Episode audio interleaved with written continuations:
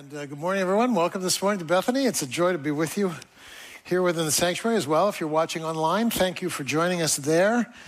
We're in a series on rhythm, and in particular, speaking of Sabbath, and particular rhythm of engagement and withdrawal.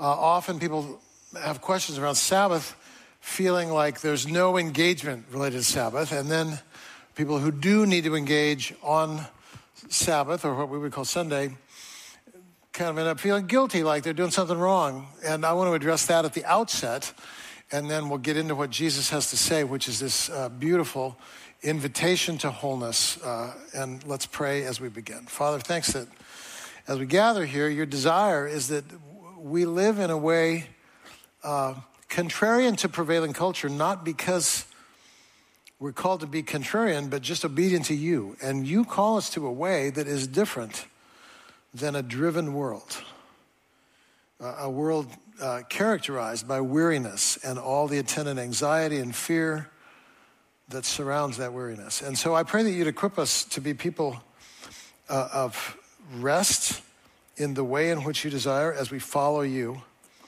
And we'll thank you for the fruit of that. We pray in Christ's name. Amen. Some of you know the word remix. It's a musical phrase, and it means uh, someone wrote a song and then uh, a, a, generation later, uh, Fleetwood Mac comes along and they like, they have a different version of that song. And then a generation later, Eddie Vedder comes along and has yet another version of the same song. And among musicians, uh, there's a lot of tension that arises around this. I like, I like the original. You've polluted it. I could never listen again. Uh, there's different views on remixes. A theology of remix might declare that uh, the original should never evolve because the original is inerrant or something like that. But we're saying when we come to Sabbath that Sabbath is one of those beautiful illustrations in the scripture of truth that uh, its expression changes through contextualization. And we want to see the contextualiza- contextualization of Jesus, recognizing that according to Hebrews 2, his contextualization is like the final word, right? Jesus is the fullest expression of God. So Mark 1 provides what I call a Sabbath remix, right? And it speaks out of the first century AD, but the 21st century, because here's the reality. Anyone in the room has people living under their care in some way is A, called to Sabbath, but B, you're going to have to acknowledge that your Sabbath isn't going to be you know, shutting the drapes and saying om for eight hours or something like that in utter withdrawal, uh, we're called in Sabbath to engagement, as we'll see in a minute. And so I just want to free you from some kind of religious guilt that sometimes attends Sabbath, where you're like, what do you mean Sabbath? I, hello, I'm a parent and I have little kids. And when my little kids need, you know, breakfast, on Sunday, I don't say, ha ha, it's the Sabbath. See you on Monday morning. There'll be Cheerios there. You know, we, we're parents. We got to care for our kids 24 7. Uh, if you're employed in healthcare, service industry, uh, some of you will go over to Duke's after, after uh, this sermon because there's no Seahawk game. They've already lost. The day's over. So you're going to go eat. Someone's going to serve you on the Sabbath, uh, and you're going to buy their food, and you're okay with that uh, and maybe secretly judging them for working on Sunday at the same time. Or maybe you're a pastor and this is my Sabbath in one sense anyway. It's a part of my Sabbath experience. Or, uh, you know, if you're, in the, if you're in the winter where I live and you're a snowplow driver, snow comes with frequent regularity late on Saturday night. And if I don't have that driver working early on Sunday morning, I can't be with you. So uh, the point of this morning's message, I, I want to invite us to reconsider Sabbath.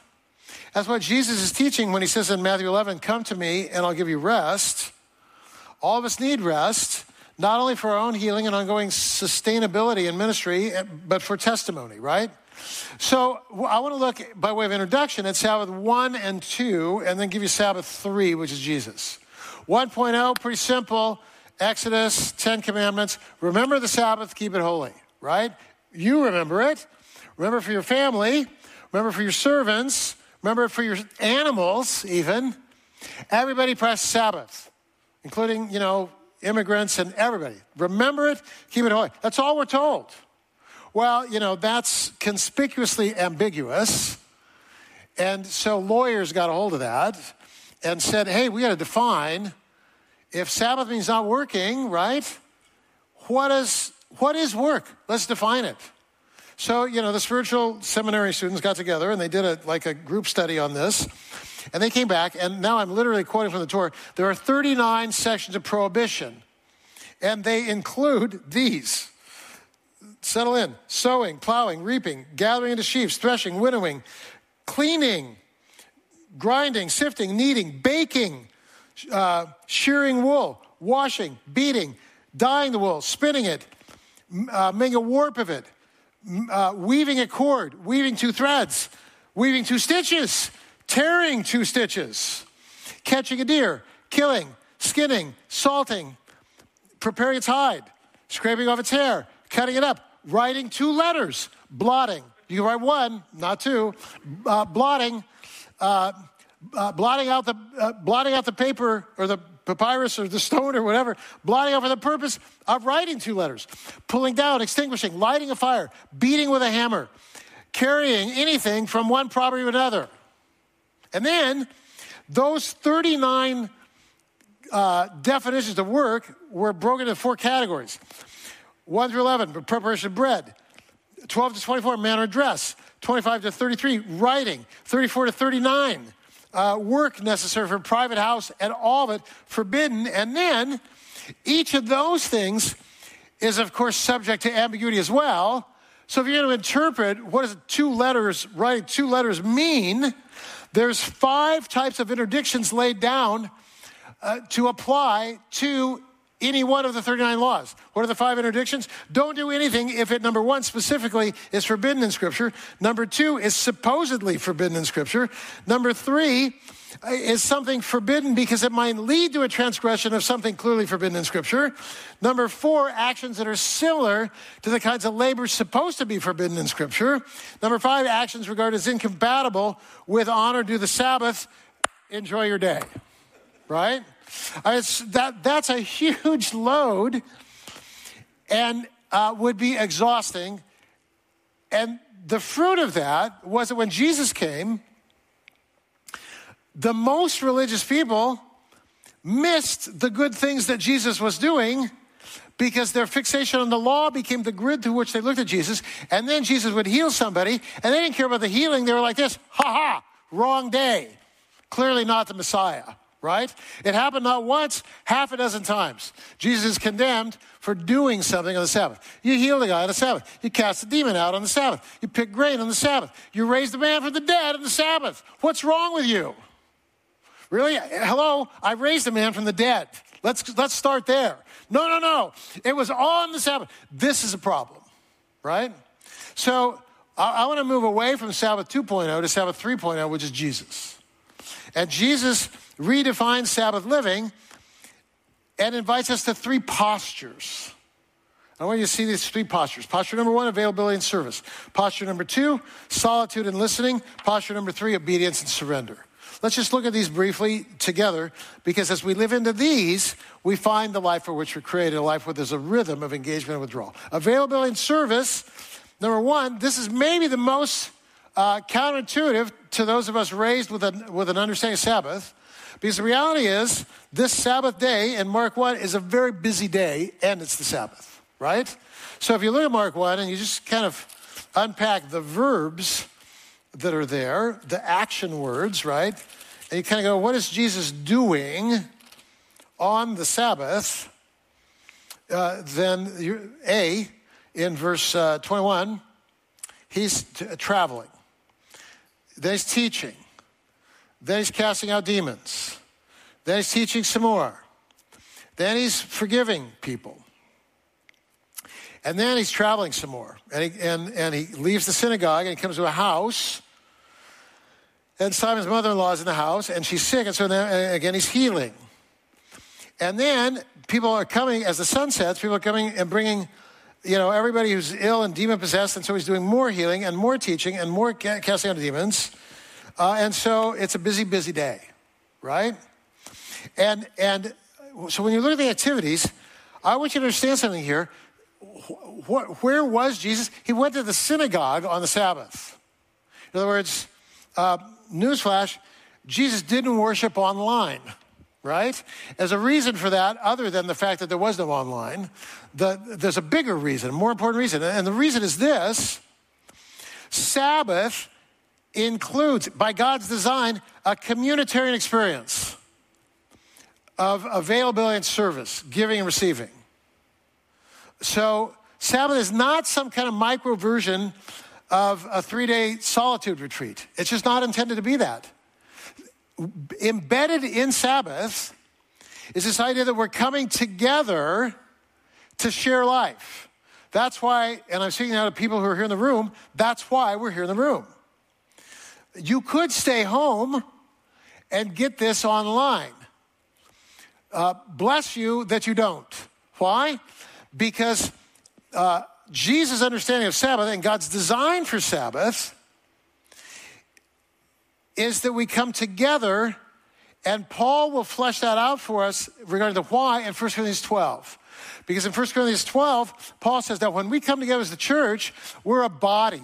And as a body, watch this, I have gifts, Jonathan has gifts, you have gifts, you have gifts, you have gifts. The gift of your presence itself is a gift. And so we gather, and what happens when we gather, both kind of systematically and, and intentionally, and subjectively and unintentionally, our presence rubs off on one another. And this is just really important that we understand, right? Like I've been doing this now here at this location for 27 years or so on Sundays.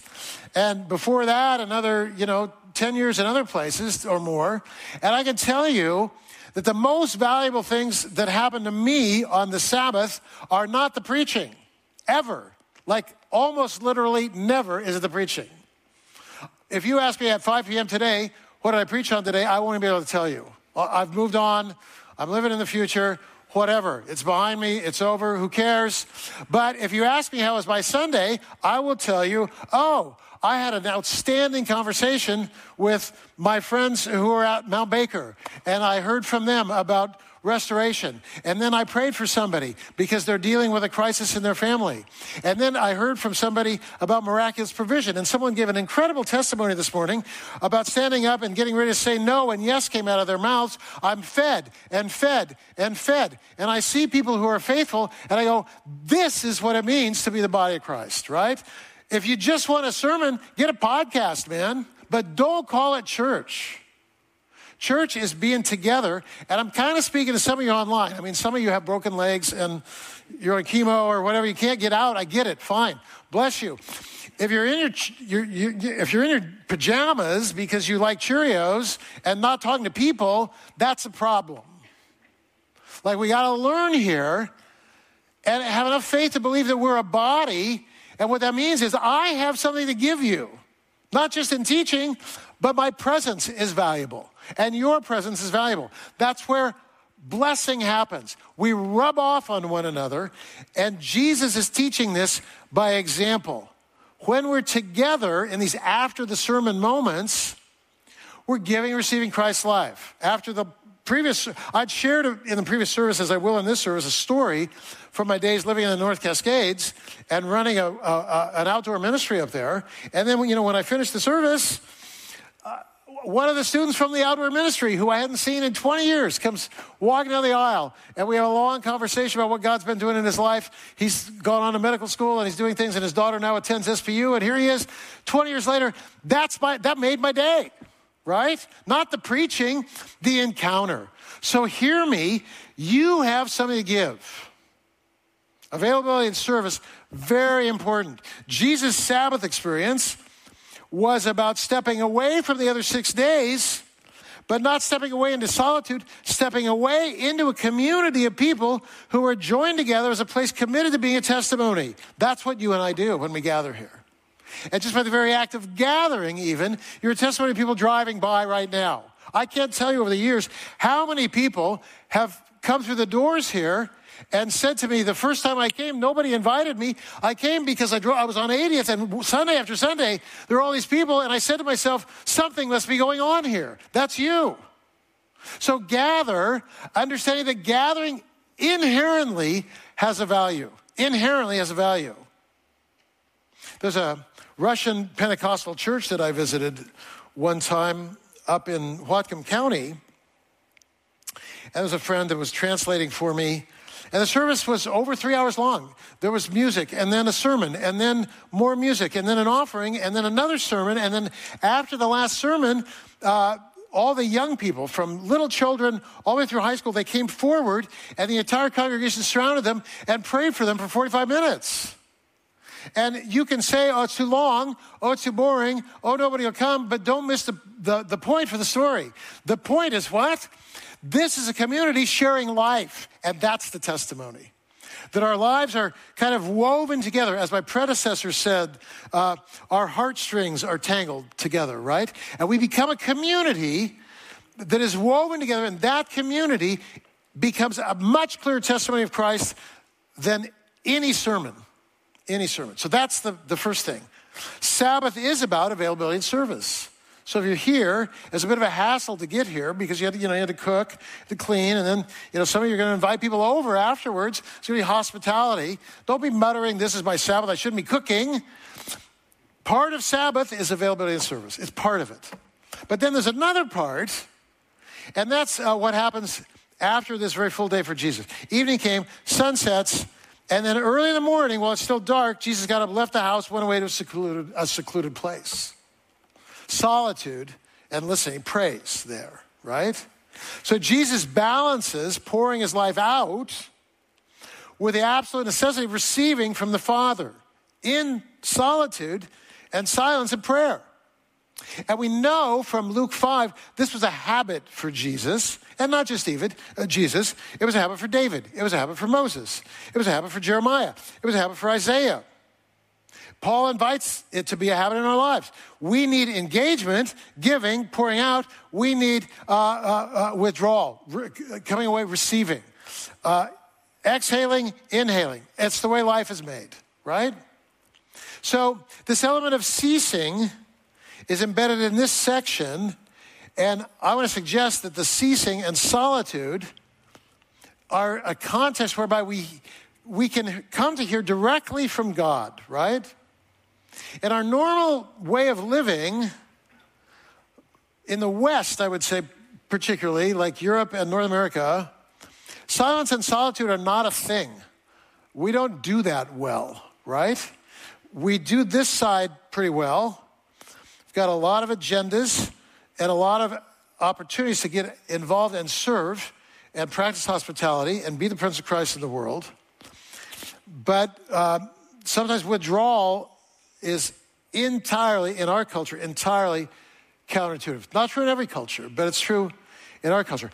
When you take that away and you only live over here, what ends up happening is you your paradigm becomes almost entirely reactionary. In other words, my life gets filled with activity, and then what do I do?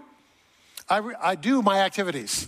And so, if some of you, you wake up in the morning, and if you're a, a journal notebook person or whatever that thing's called, where you, you know, you write your to-dos and you put a check mark or a triangle or whatever. Some people do that, and you make a list, and then the the the real danger is, like we live in our lists and, and then my esteem is tied to my list, and I got to check it off. And I don't check it off, I can't feel good about myself. And now I'm no longer open to the wind of the Holy Spirit changing my life with, with traffic backup or any other thing. I become entirely reactionary. For some, it's a list mentality. For some, it's a FOMO. Do you know what I mean? Like, I don't want to miss anything. So I'm in, I'm in, I'm in, I'm in. Last night, um, I was having supper with my daughter, my grandkids, and my son in law, my wife.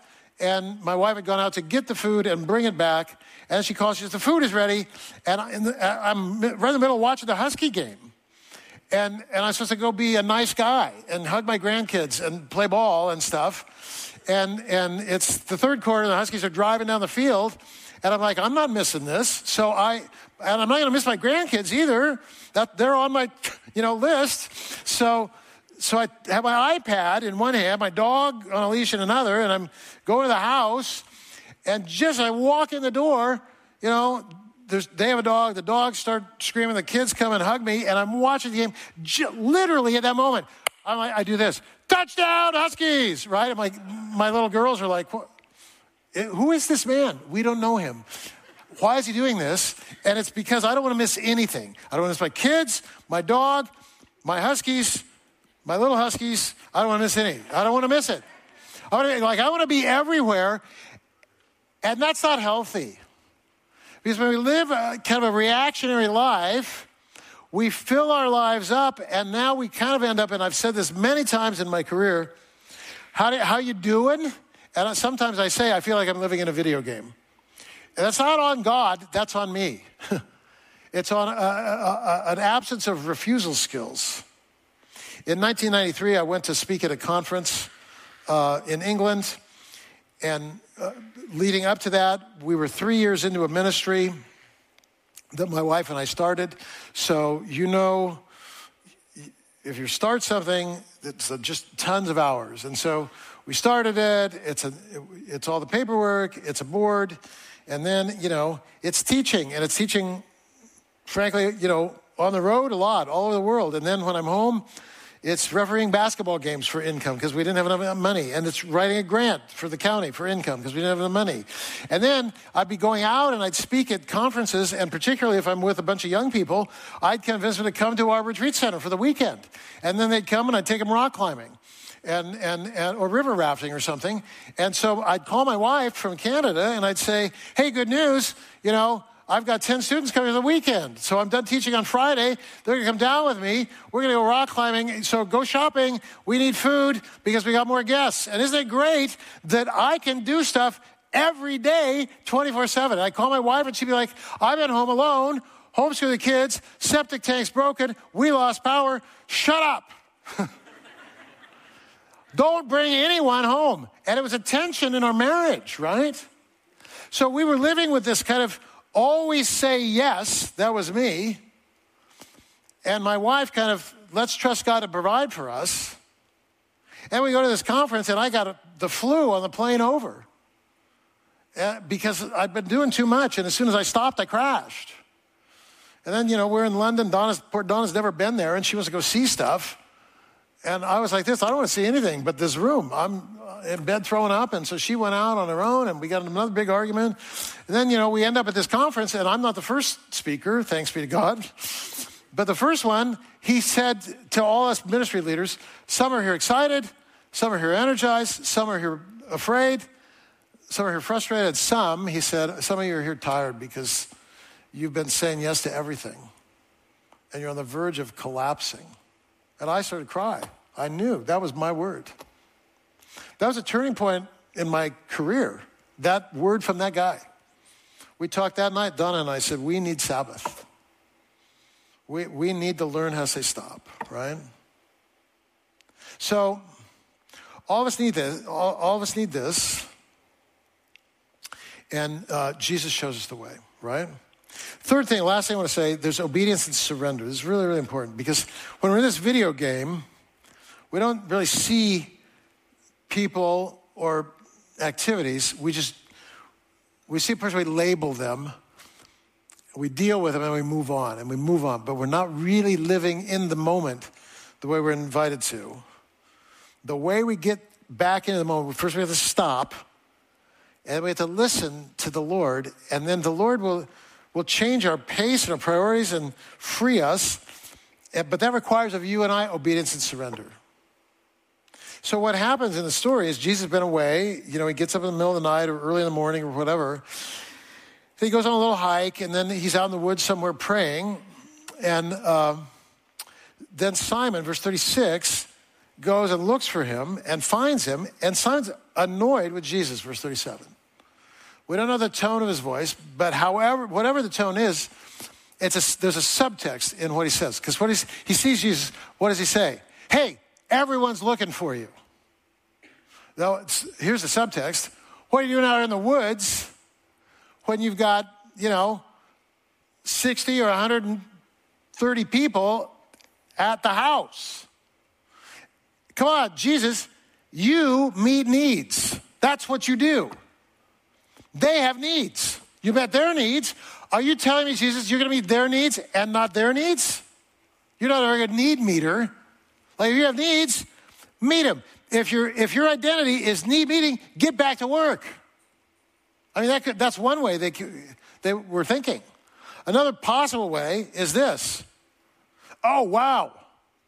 You know, I wake up in the morning, I'm Peter. The whole town is outside. I go to Jesus' bedroom. He's not there. Where is he? Or the fact that they knew he'd be in the woods tells me it was a habit. So they go to the woods. There he is. And they're like this Everyone's looking for you. Here's the subtext Hey, uh, your market share, Jesus, is growing. You got a crowd, you got a platform. Uh, if, if you go back and you speak to those people, heal those people, like you meet their needs, man, that's the hook. Then, Jesus, once you've met their needs, you invite them to join the movement, just like we did. And we're going to build a big movement. And we build a big movement, we're going to do what you came to do, which is get rid of the Romans. Jesus, everyone's looking for you. What does Jesus say? This is off the map radical. He says, We're going somewhere else. Like, no one would say that, right?